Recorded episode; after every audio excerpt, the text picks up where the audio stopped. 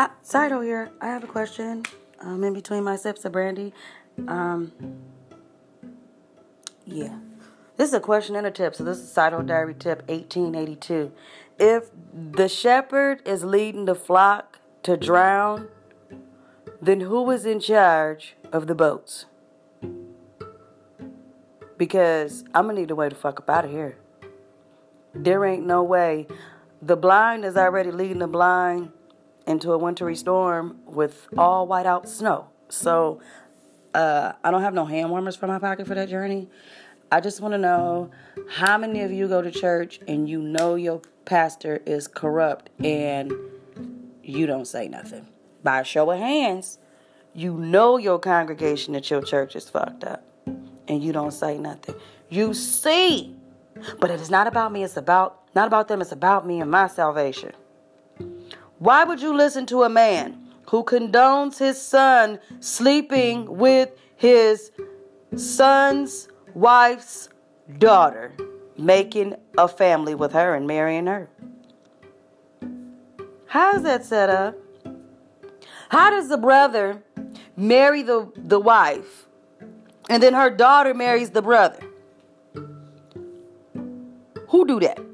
I mean, they might be working straight off of Genesis right now. Becca and whoever else did that extra shit. I'm just I just want to know. What do you find what do you do when you find out your pastor was having sexual relations with a 16-year-old girl in the congregation and her boyfriend killed the girl and the pastor knew all about it and didn't say nothing cuz he was the reason the girl got killed cuz he was having sex with her. What y'all do about that? Or, or, holy church. What you do when you find out that your pastor been kidnapping kids and stuff from out of state and holding them in the basement and selling them under a sex traffic ring from out of his cottage on the farm in the middle of the cornfield that he bought in Minnesota? But since he's a well known pastor and he has a beautiful congregation in Texas, y'all decide that y'all want to still support this man, even though you know that he was selling these kids. How y'all feel about that? How many of y'all is really true about worried about your salvation? I just want to know, not for me, because I don't give a fuck.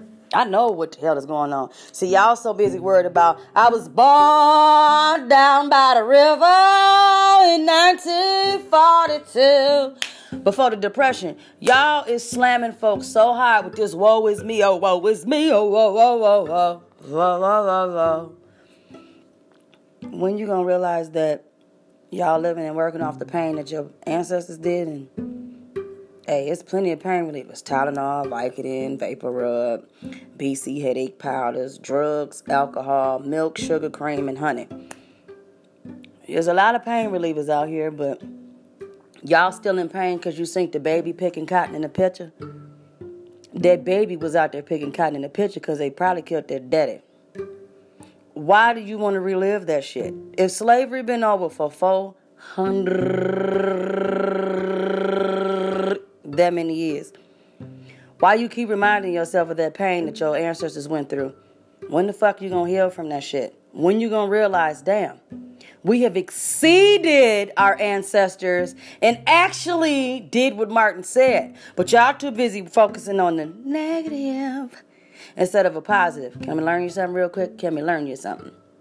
The only way that the situation gonna turn out positive if it start off positive. It can start off positive and end with a negative and still end up positive. The end. Side was out.